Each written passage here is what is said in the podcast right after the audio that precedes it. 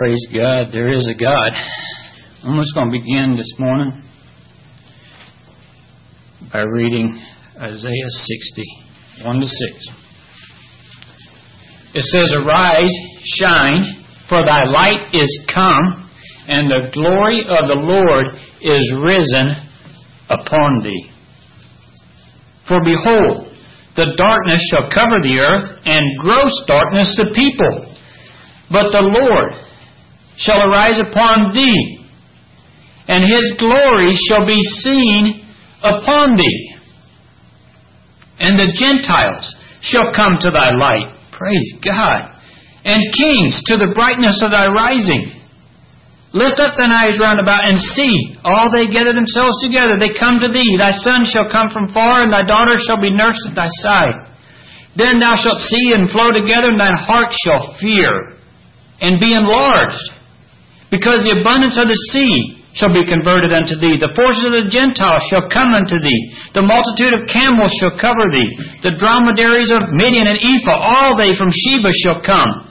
They shall bring gold and incense, and they shall bring forth the praises of the Lord. What a blessing. What a, what a promise. What a, what a future that is prophesied there. And then it says it this way in 2 Corinthians 4, verse 6 For God, who commanded his light to shine out of darkness, has shined in our hearts to give the light of the knowledge of the glory of God in the face of Jesus Christ. But we have this treasure, this light, in earthen vessels. Maybe the Lord designed those earthen vessels on purpose the way He did because earthen vessels, I believe, have cracks. And I know this earthen vessel has lots of cracks. But it's out of those cracks even that God can shine forth His glory, that the excellency of the power may be recognized, that we may recognize that the excellency of the power is not of us, is not of this earthen vessel, but it's of God. And I thank the Lord every time for His power and His strength. Yesterday, Ed said as he came up that that he's going to add a few PSI to the messages that we've already heard. Well, I know as I stand among this group of men, I'm a little bit more like John the Baptist. I'm not worthy to stoop down and loosen your shoes. And yet, I believe that each one of us has a part and a responsibility if we're going to work together building the church of God. We need those powerful ministers, those ones that can just tear apart the Word and do those Word studies and get into the depth of it. We need those. God's blessed me with a ministry team that's able to do that. And and I think even yeah, as we think of the, the Midwest Fellowship, we have those men among us that, that those are powerful intellects that can do that. And then we need that. And, and yet I know that that's not where God's blessing has been to me. But as we've heard already the past couple of days, do we, can I, embrace God's calling on our life? And I think we, I think we have to get to that point, or we will, we will fail as as ministers or as God's agents. And as, as Roger shared already, we have the most glorious message, the most glorious treasure known to mankind that we can share about. Praise God. The, as I, as I, as Ray had called and wondered if I would share this message, he had said he wants this to be a positive message. He doesn't, he said we're going to have a lot of negatives. We're going to have a lot of correction. We're going to have a lot of instruction prior and maybe even after. But he, but he's saying, I want this message to be positive, and so I want to honor that as we look at God's Word, holding forth the Word of light.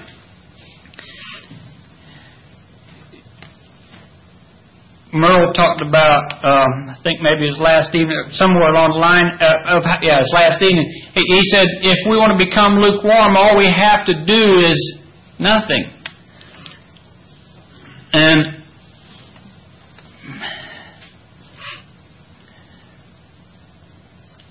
sometimes as I talk with the guys there at the jail, we talk about what our default setting is. How that if we're just not proactive in, in following God and seeking God's will, if we're not proactive in, in, in digging into His Word, how we'll fall away. And, and so many times as I talk with those men at the jail, they, they, they, they I ask them, so what is it? Where did you mess up? Where did you go wrong that you came back? And so many of them tell me, well, yes, when I I knew I shouldn't, but it was when I took that first hit again. I, I, I knew I could, but I thought somehow I could do it this time. I just do it one time. And and so I, I oftentimes start a dialogue with them. I say, well, I hear what you're saying, but but did you mess up when you took that first drink? Is that really the path well, is that where you began to mess up? Oh. Well, maybe not. Well, where did it start? Well, yeah, I know. Yeah, I quit going to church every Sunday. It probably started there. Well, you, you think that's where the beginning was? Well, I said, well, your devotional life. Oh, ah. yeah, I just didn't have time anymore. I was, I was busy. You know, here at jail, it's easy. I mean, we, we just got 24-7 here, and we can, we can read the Word, and we can stay in the Word, and we can engage in the Word, and, and, and life is good. But he said, man, I, had, I got out there, and I got the pressures of life. I got the busyness, and, and, and yeah. What your prayer life like?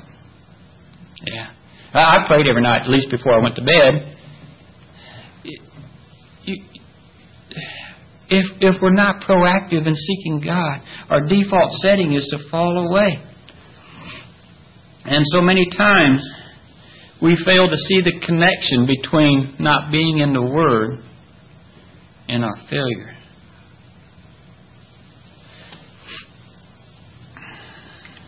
That's one aspect of it. Then the other aspect of it is, is for us as ministers, of God. How do you and I promote the Word of God to those that we minister to, that we speak to? How do we promote God's Word to them? As they listen to us speak, do they hear us as salesmen of a fire insurance plan? With an expensive premium. Or maybe they see us as salesmen for parachutes.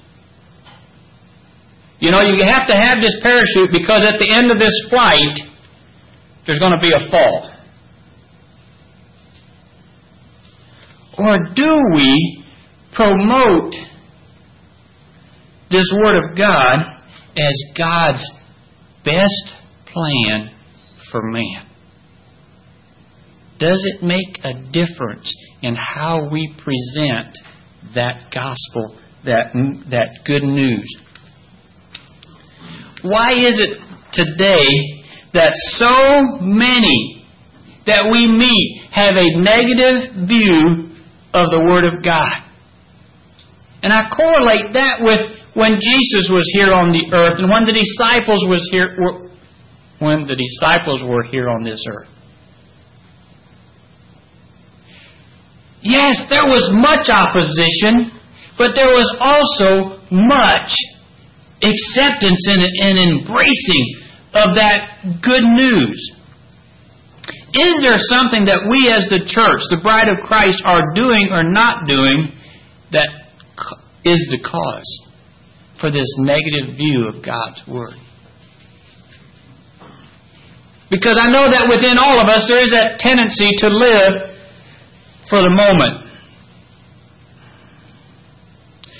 Yet, when the wait or the future option is shared in a proper perspective to those that are mature, are we not normally willing to forego the now in lieu of the benefit of waiting? I believe we as ministers hold a respons- have a responsibility to hold forth the Word of God as the answer to man's greatest need. Yet the way we present it in meeting that need can be the difference between one accepting it or rejecting it.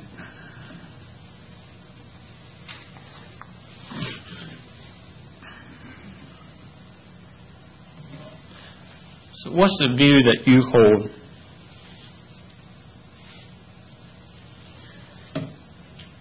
How many, how many of us as ministers have the belief system that says, I'm struggling because I want to do right, and yet it seems I always find a way to mess up. I want to overcome temptation, yet so often I fail. Maybe I have the mindset that, you know, it's a good, good thing I'm a Christian, because otherwise I just don't know how I'd make it. Or maybe it's, you know, some days life is just so rough tough that you just have to tie a knot in the rope and hang on.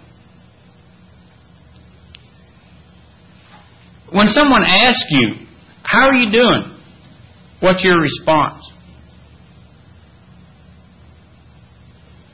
I like Mark Miller's response, our single elderly shop assistant he always says blessed. And I believe he actually believes that. And really, I wonder how many of you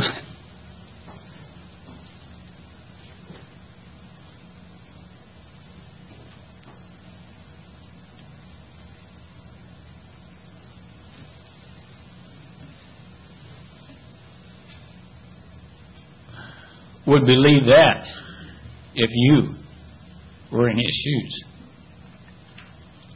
He lived the life of sin. He experienced all that the world had to offer. And when it was done,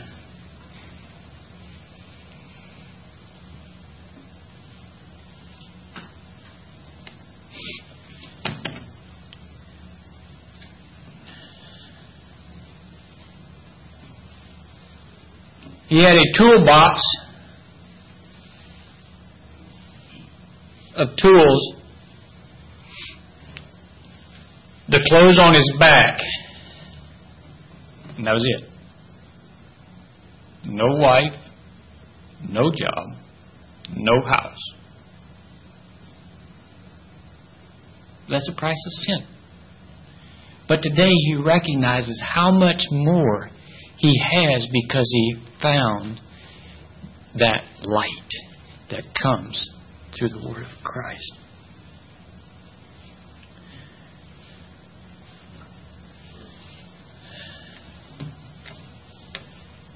How many of us as ministers are teaching that we just have to endure until the end? I mean, that's scripture. That's what Matthew 24, 13 says. He that shall endure until the end shall be saved. So we're just enduring until the end.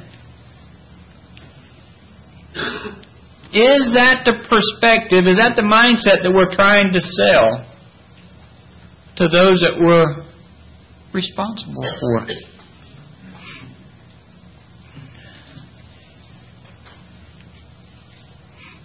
You know, I believe that God designed this life to be more than just a life to endure. One of the, one of the themes that I've heard come through the, me- the, the, the messages this week is that need for passion. Are you excited about the privilege of being able to hold forth that word of light, that word of life? We have the opportunity to be salesmen for the greatest light that ever was designed. We live in a world that this light is an essential necessity. We live in a world that everyone needs this light. How many products can you find that meet that criteria? That everyone needs it. And, and this this is one of those products that has a warranty that's better than any others. And we have the privilege and the honor to be salesmen for that product.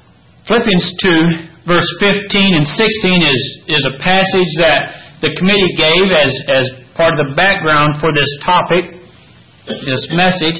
And it says it this way, verse Philippians 2, verse 15 says, That ye may be blameless and harmless, the sons of God, without rebuke, in the midst of a crooked and perverse nation, among whom ye shine as lights in the world, holding forth the word of life, that I may rejoice in the day of Christ, that I have not run in vain, neither labored in vain.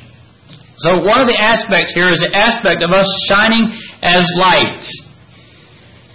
And so as we think about Christ's design for us as Christians, we are called to what? Reflect His glory? So, in essence, we are moons. A moon has no light of itself. Is that correct? I'm not real good at science, but that's my understanding. I've never been there to totally verify it, but I understand that the moon has no light, and yet the moon gives light, right? We see that light at night. It's a reflector of the, of the sun. Just as we as Christians are called to be reflectors of the glory of Christ's light. So for the people to receive a clear picture of the light that we reflect, we need to be sure that they have the opportunity to see that light. The only problem is there are those things that get in the way. Those things that create an eclipse. We've been blessed what with four lunar eclipses in the last two years since what is April of 14? Total eclipses. The last one was. I'm not sure if the others were total. And so is it possible that as we think about our responsibility to portray the glory of God, that my desire for security, some of these have already been mentioned this week here. My desire for security, my desire for money, my desire for pleasure, my desire to pursue the avenue of sports, um, are all some of those things that, that tend to get in the way of us reflecting the, the true glory, the, the, the light that God has given to us. Maybe maybe get a little bit more personal here. Uh, maybe it's that, that God of just the desire to be heard. Somewhere I had a desire. The need the need to be right. Maybe that hinders as I take the message of Christ that need to be right. Maybe that hinders the light that God is really desiring to shine out there. Maybe it's maybe it's just that busyness that I, I know I should be out ministering, whether it's to the congregation or to the community or to the jail or wherever, but but I'm, i just don't have time. Or maybe it's because of, uh, man, I got a big yard to mow, or we got well, we got this house and we need to keep it up and and we get an eclipse. How much of God's glory is being revealed? And I think we need to be careful that we don't allow the things of this world to crowd out the glory of the light of Christ.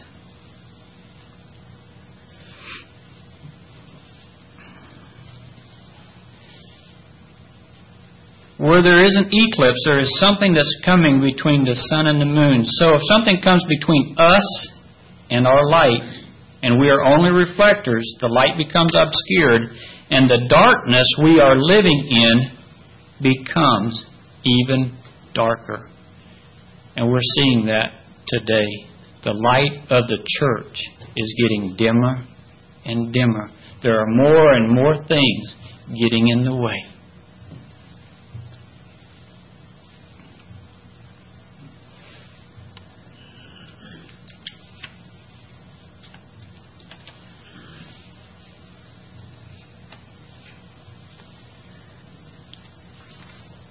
That's one aspect of ways that we deny the light of God. Is it possible that we as ministers of God, is it possible verse 15 there, it says that ye may be blameless and harmless, the sons of God, without rebuke, in the midst of a crooked and perverse nation, among whom ye shine as lights. Is it possible, brothers, that we can do the right thing for the wrong reason? Just using a physical, Merle used a little bit of a different aspect last evening. We have a law as we run down the road that says when you come to one of those lights that has a green and a yellow and a red option, that when it gets to that red, you stop. And so I can stop at that red light, which is the right thing to do.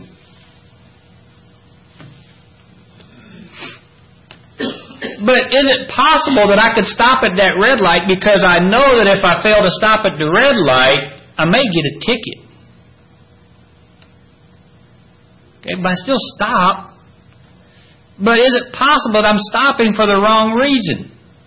Rather than recognizing that if I don't stop at that red light, someone else has a green light and they may be coming through the intersection at the same time, and there could be loss of life.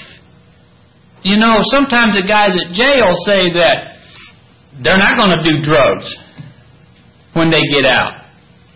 And they don't do drugs because they're on probation. Well, they know as long as they're on probation, guess what? They're going to take random drug tests. And say well, they don't do drugs because they know at any moment they could be, I need you to do a drop. Now, okay, they're doing the right thing. They're not doing drugs, which is good. But why? Because they know they're going to get busted. Wrong reason. We don't do drugs because of what it does to us. So is it possible that I teach our people to do the right thing, but for the wrong reasons? Fire insurance, parachute, rather than this is God's plan that's the best for man. Is it possible that as we share with our congregation that we can share God's Word in such a way that it hinders our people then from holding forth the Word of life? We looked at Philippians 2, verse 15 there. But verse 16 says, holding forth the word of life, that I may rejoice in the day of Christ. Paul had had Paul's goal was to pass on his teaching that as he held forth the word of life, that those that he taught would be able to hold forth that same light, that same word of life to those that they came in contact with. So now, we've seen that, but I'd like to back up one verse to verse 14. And verse 14, it says, Do all things without murmurings and disputing.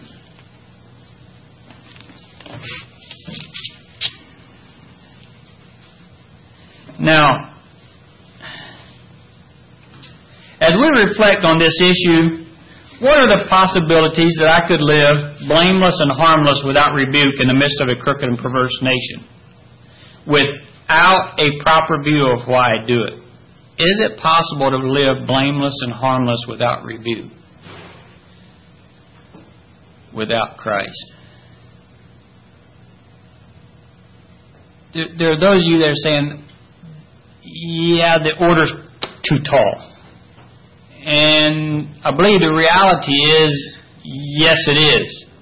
But what's really sad is I've worked for two atheists in my life extensively enough that I know who they are. And yet I have personally seen these two men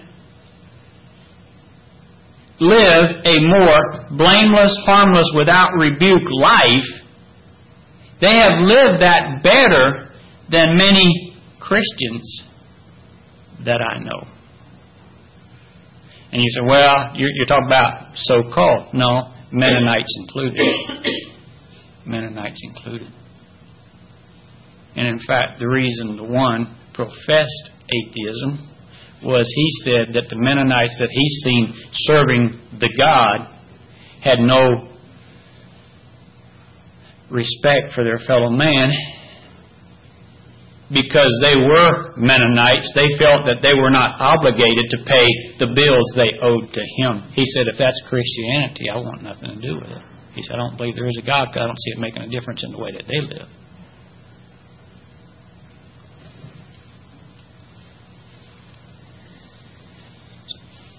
But back to this proper view of why I do what I do. Without that proper view, is there a possibility that I may be guilty of violating this verse 14? You know, as I listen, I mean, I know I've already heard this verse being used. It says, do all things without murmuring and disputing. And sometimes I hear this verse used in connection to the brotherhood. You know, we're supposed to get along with each other. We're not supposed to be murmuring and complaining and having those disputes. But as we look at this passage, verse 12 says, Wherefore, my beloved, as ye have always obeyed, not as in my presence only, but now much more in my absence, work out your own salvation with fear and trembling. It's talking about my salvation. It's talking about God working in me. It's not talking about the brotherhood. It's talking about me. And so, as I as I think about that, it, it's a little bit like maybe the connotation of a of a ten to fifteen year old son fussing with dad as as dad has asked him to take his little brother and go do a certain job.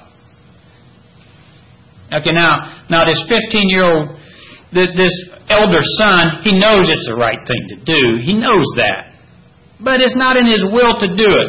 Now, now my question is, how is he going to hold forth the command or the instruction, the direction that his father gave him to his younger brother, and his younger brother interpreted as life and not death?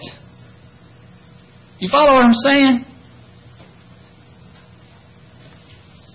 And, and is it possible that, that that's a little bit the view that we have? You know, deep in our heart, we know this is the right thing to do, to follow God's Word, to see it that way, but, yeah, it's the right thing to do. We, we, eh, yeah, we know we need to follow God. We know we, we need to follow Christ.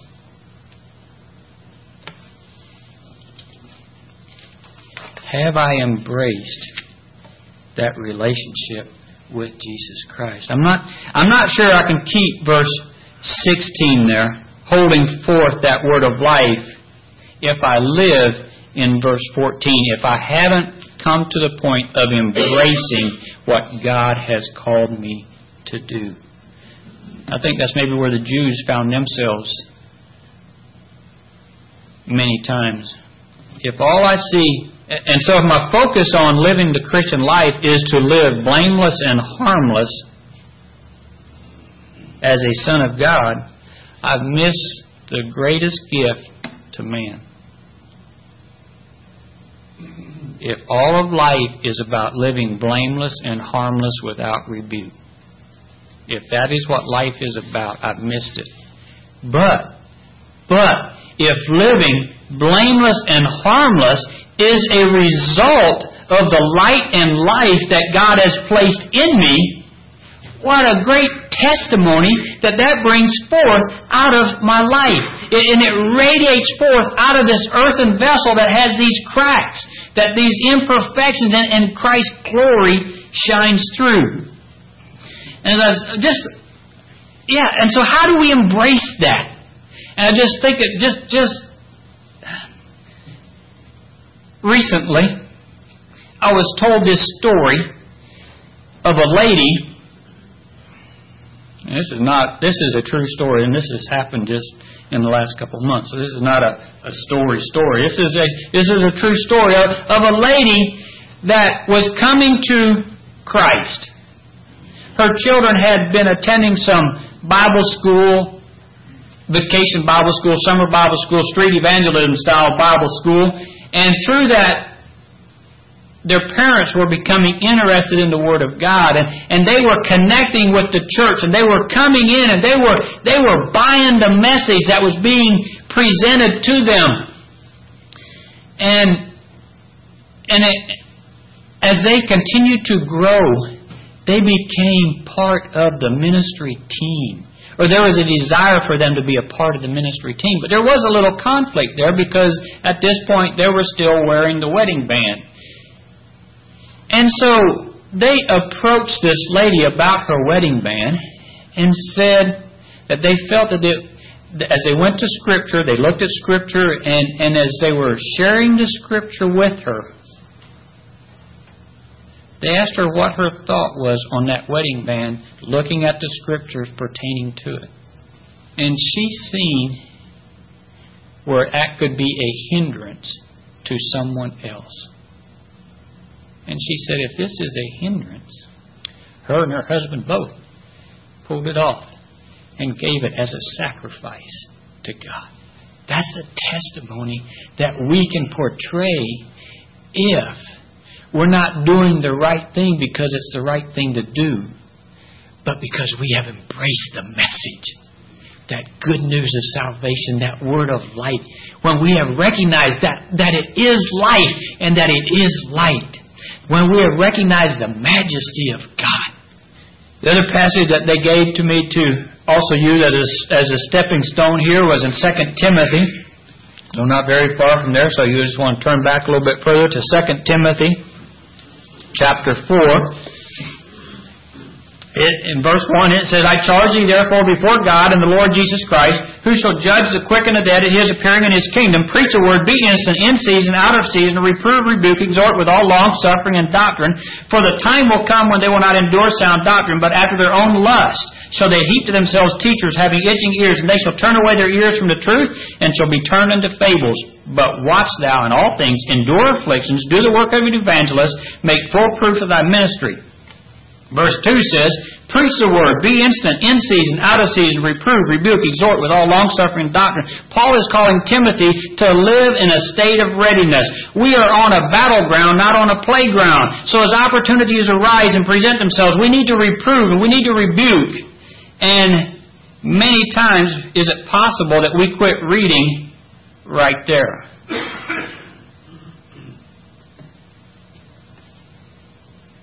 It says, be instant, in season, out of season, reprove, rebuke. That's not in the sentence. No, it says, with all long suffering and doctrine. And it says they won't want to listen. So, how do we, in those instances, hold forth the word of light? I think maybe too many times we, we do it this way. And, I mean, he's got, look at all that stuff on him. And we get it right in their eyes, you know, and, and we we exposed it. But how many times is that the way that we use the word of light? We just we just really beam it down on them. And is that what he's talking about? As he's talking about his word being light. But I think too many times we as Mennonites, that's a little bit the way we come across. I know that's something that God has had to work on me.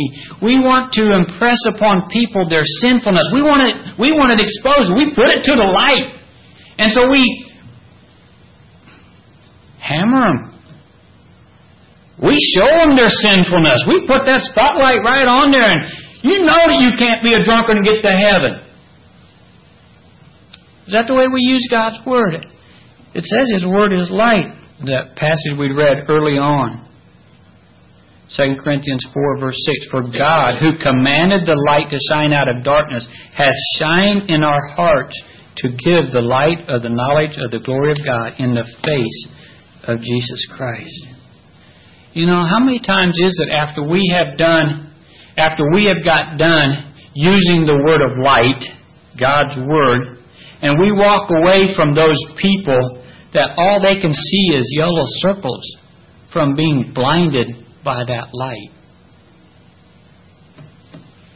How are they going to see to walk in that condition? And yet, is it possible that we think that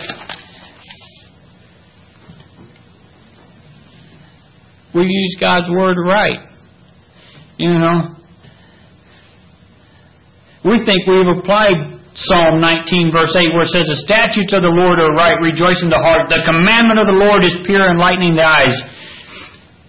You know, as we hold forth that word of light, are we looking to win the debate?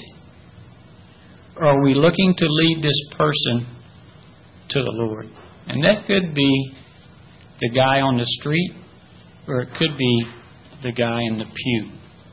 2 Timothy 2, verse 24,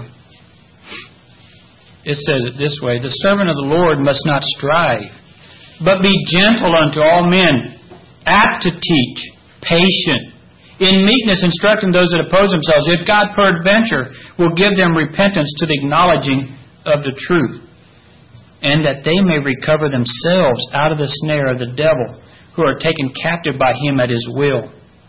Psalm 119, verse 105 says it this way Thy word is a lamp unto my feet, and a light unto my, unto my path. Do we present God's Word in such a way that it illuminates the surrounding? Does it illuminate their heart to where they can be able to, with the light that's been given, that they can see their sinfulness? Proverbs 6, verse 20 to 24 says it this way My son, keep thy father's commandment, and forsake not the law of thy mother. Bind them continually upon thine heart, and tie them about thy neck. When thou goest, it will lead you. When you sleep, it'll keep you. And when you awake, it will talk with you. For the commandment is a lamp, and the law is light. And reproofs of instruction are the way of life, to keep thee from the evil woman, from the flattery of the tongue of a strange woman.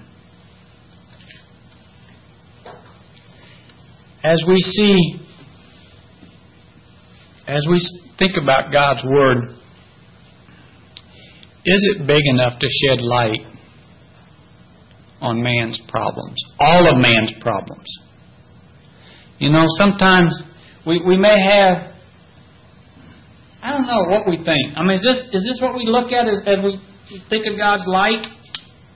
His Word being light? Or maybe it's this I'm not even sure if you can see this one's on. Maybe that's God's light. You know, I mean, it barely penetrates the darkness. What's our view of God's light? Does it is it enough there to, to shine on the path that God wants me to walk on? The path that He wants those that He has entrusted us to teach to walk on. You know, as we think of that word of light, who does the shining? You know, is it possible that God needs our help in showing people their sinfulness? Who does the convicting?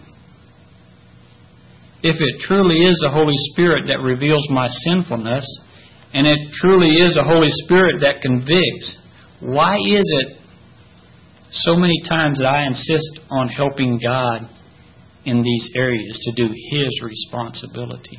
So how did Jesus do this as he as he was here on this earth? How did he shine forth the light that caused men to see their sinfulness? You know, as he as he came to this woman, well, actually, um,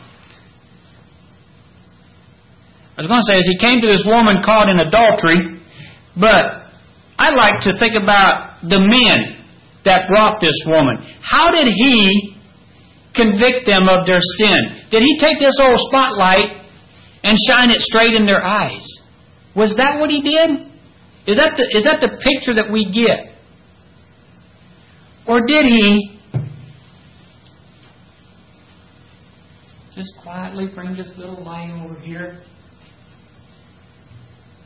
And they see some darkness they seen something being revealed without a spoken word. Maybe it was a written word. We don't know. He was writing something in the sand. But he used a little light to illuminate their darkness. That's the way, and we know that's what he did with the woman. He's, it wasn't the condemnation. It wasn't that in your face spotlight. Jesus was that light. And so, as he was that light, they had two options. One is they could flee so their sin could remain in the darkness, or they also had the option to allow the light of Christ to drive that darkness from them. But the men walked away. But the woman allowed the light of Christ to drive her darkness away, I believe, as we read that. So as we think about that light driving that darkness away, oh I was going to ask Mike to come up. Um, Tim, I need you to come up. You're a pretty, pretty tough guy, aren't you? There is something in this box I do not want to have get out. Okay.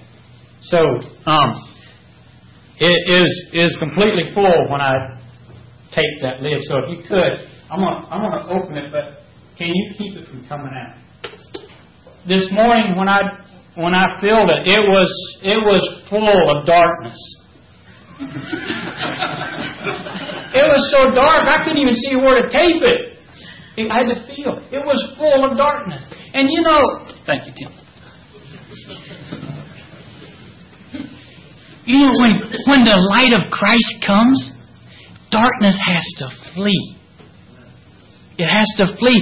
And, and, and then, I, and then I, as I think about that, Romans 13, verse 12 says it this way the night is far spent, the day is at hand. Let us therefore cast off the works of darkness and let us put on the armor of light.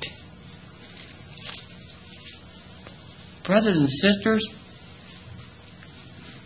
when we take this message with us, we have the message of light. We don't have to bring out the spotlight and put it in someone's face. We can just bring this word and that light it causes darkness to have to flee. It can't stay in the presence of light, just as it. It's amazing, wasn't it? It was full of darkness when I put it in there. It was all that was there. It was just darkness. And now it's totally gone because it's been exposed to the light. And that's the way it is. We don't have to help God. We're His messengers, we're His message bearers. But it's God that does the convicting. It's God that does the revealing. It's His Holy Spirit that changes me, not you. You can preach at me all you want, and you're not going to change me. But when the Lord starts speaking to me through the message you bring, it starts changing me.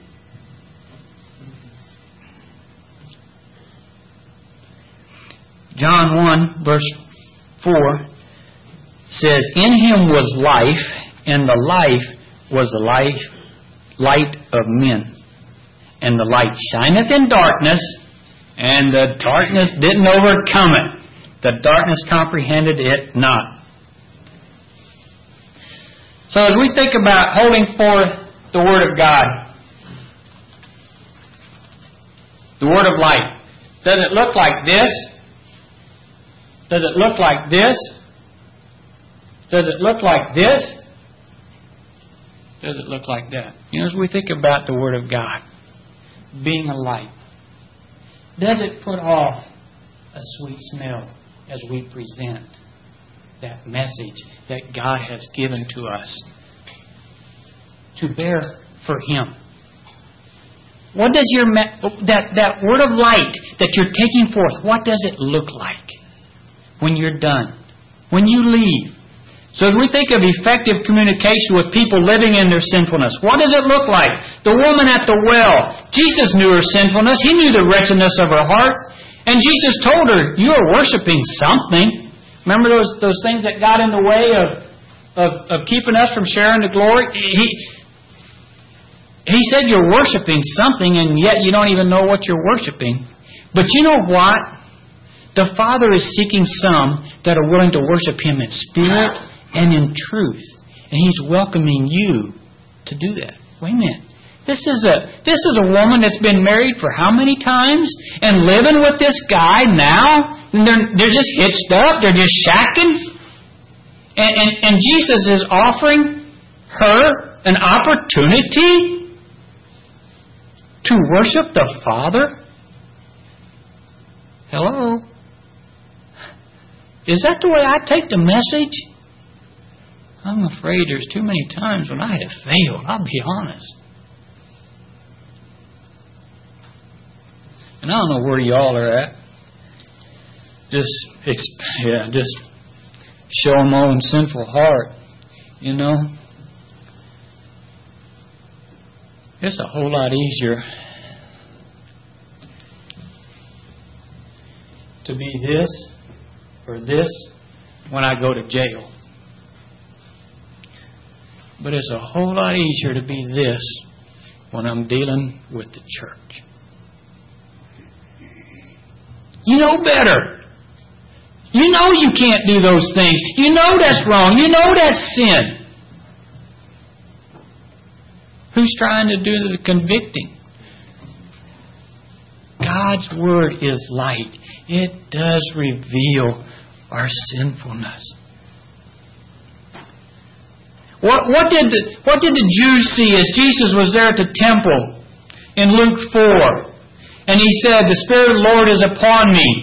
To what? To anoint, to preach, to heal, to deliver, to give sight, to set at liberty.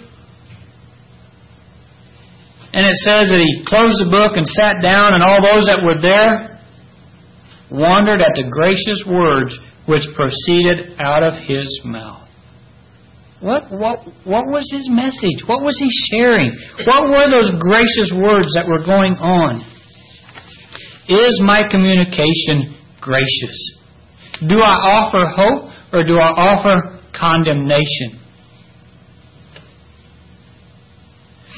In the book, The Pursuit of Holiness, gives a story of Henry Trumbull, who was a personal, he was a, a, an evangelist. And it says that one day he found himself sitting in a train, on a train, in a train, with a drunkard. And as they were sitting there and going down the road, this alcoholic would pop the top and take a swig and offer it to Mr. Trumbull. And he declined. And a few miles down, they he'd take another swig, pop, I mean, he'd pop it, take a swig, and offer it again. And he'd decline. And finally, this drunkard said to Mr. Trumbull, You must think I'm a pretty rough fellow. And Mr. Trumbull's resp- reply was, No, I think you're a very generous hearted fellow. And it opened a way to begin a conversation, to speak to him of his need of release from his bondage to alcohol. So, as we think about our communicating this word of light, we need to avoid that critical spirit. How do I find myself sh- how do I find myself sharing with someone that by all appearance is not a child of God? Have I judged him before I have even allowed him to speak? What about the one whose view of Christianity and its application is slightly different from my view and application? Have I spoken condemnation or grace? Have I spoken condemnation before I've even had the opportunity to hold forth the light? It's interesting as Jesus was preaching there, as he began his earthly ministry, as he sits down on the mount and begins his message, the first thing he said, Blessed. Blessed are the. And then he moved on to, Ye have heard that it hath been said. How is the message, this word of light, this word of life that we're holding forth, how are we presenting it? Matthew 4, just prior to that, it says the people sat in great sat in darkness and saw a great light. And in Matthew 5, there he goes on in the Sermon on the Mount, there he says, Ye are the light of the world, a city that is set on a hill. Let your light so shine before men that they may see your good works and glorify your Father which is in heaven. Reminded of a story. Uh, uh, uh, not a story, sorry. I was reminded of, of something I witnessed there in, in Washington. I was on the way to jail there, and, and I'm coming up at one of them red lights, and I'm sitting there at the red light, and across the corner are two women one a little bit older and a younger one. And the older one had her hand a little bit on the younger one, and she was instructing this younger one how to use a white stick with a red tip. This older woman was bringing light to this younger woman's darkness. You know, and me just looking at that younger lady, she looked normal. I just looking at her, I could not tell that she was blind. I didn't know that she had a need, but this older lady did. How did she know it? Somehow she had come in contact with her. She had she had she had contact with her and had spent time with her, and this older lady was caring enough about her to teach her, to help her to find freedom in her dark state. That's this physical darkness. But what about the spiritual darkness now? When those that are around us are blind, do we help them to be able to see? Another aspect, I think that the, the committee was kind of wanting to as we think about sharing or holding forth the word of light, how do we do that today? And and and I know I don't have this down pat. I I, I know I don't. I I'm not the best evangelist evangelist. Um, I don't know what the best way is to share, but I know one of the one of the things that works is if we just use today's events that's what Jesus did. He just, the woman at the well, he used the well, he used the water. He, he just did that over and over again. He used the current events or the current situation to, to be able to speak truth into those situations. And so as we think about sharing the word of life, there's many opportunities for us to hold forth that word in our marketplace, our job, our travels if we're not concerned about making converts, if we're more concerned about just holding forth the light and letting the light do its work. I'd like to, let's turn to Deuteronomy. So use today's events to bridge a gap for communication to begin. They're just, um, uh, uh, can't get his name right now. Um, can't get his name, but but as we think about just communicating, holding forth the word of light, there are just many ways, as, as his black brother used to say, there are just many ways to sneak a little Jesus into the conversation. And so let's be faithful in holding forth that light. We don't have to hammer him with the spotlight. God will do that. He'll take that seat. Deuteronomy 28, verse 1. And it shall come to pass that thou shalt hearken diligently unto the voice of the Lord thy God to observe and to do all his commandments which I command thee this day, that the Lord thy God will set thee on high above all nations of the earth, and all these blessings shall come on thee and overtake thee, if thou shalt hearken unto the voice of the Lord thy God.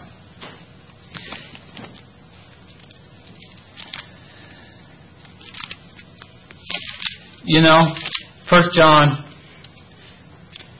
5 verse 3 says it this way, For this is the love of God, that we keep His commandments, and His commandments are not grievous. Do I see God's Word as light? Do I see it as life? Or do I see it as grievous? Again, going back, you know, I can do the right thing for the wrong reason. I can do the right thing because it's the right thing to do, but really miss that God in His love gave us His commandments to keep us to protect us, to prosper us,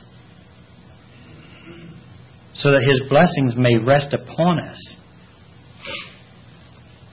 Deuteronomy 30, verse 11 to 14 says it this way For this commandment which I command you this day is not hidden from thee, neither is it far off. It's not in heaven that thou shouldest say, Who shall go up for us to heaven and bring it unto us, that we may hear it and do it. Neither is it beyond the sea that thou shouldest say, Who shall go over to sea for us and bring it unto us, that we may hear it and do it? But the word is very nigh unto thee, in thy mouth and in thy heart, that thou mayest do it. So, God said, I have made known my way. I have given you the word of life. I've given you light so that you can see. I've, I've revealed it. It's not in darkness anymore. It's not some pie in the sky. It's not in some distant, unobtainable place. This commandment, this word of God is not only here, but it's also written in my very own DNA. His nature is also written down here. Yes, my default setting is to sin but He has also written in His in my DNA the truth. My spirit's not to do the truth. My spirit's to reject that in the flesh, that that flesh is. But He's He's written His law, His commands in in who we are, the very essence.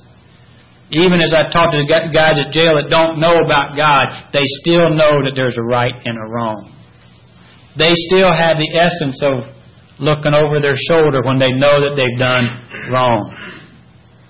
It's still there. Deuteronomy 30, verse 15 and 18. See, I have set before thee this day life and good, death and evil. In that I command thee this day to love the Lord thy God, to walk in all his to walk in his ways, to keep his commandments and his statutes and his judgments, that thou mayest live and multiply, and the Lord Thy God shall bless thee in the land whither thou goest to possess it. God has set His word right among us. And because we have His word held forth to us, we have before us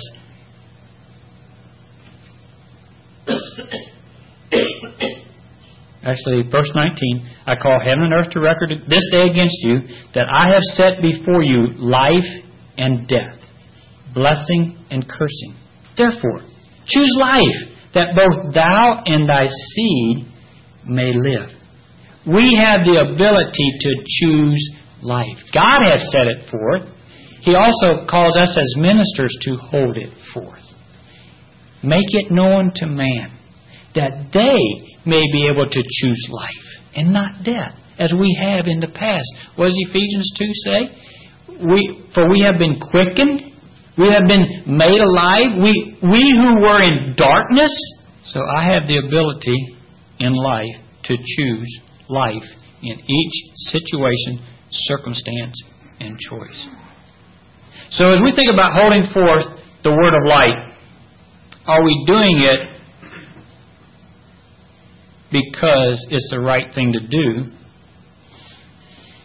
Are we doing it because it's the best of two options?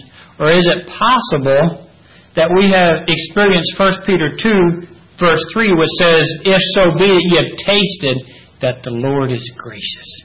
2 Corinthians 2, verse 14, in closing.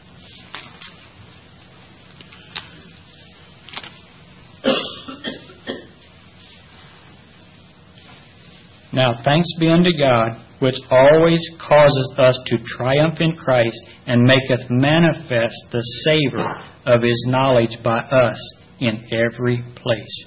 For we are unto God a sweet savour of Christ in them that are saved, and in them that perish. To the one we are the savour of death unto death, and to the other the savour of life unto life. And who is sufficient for these things? For we are not as many which corrupt the word of God, but as of sincerity, but as of God. In the sight of God speak we in Christ.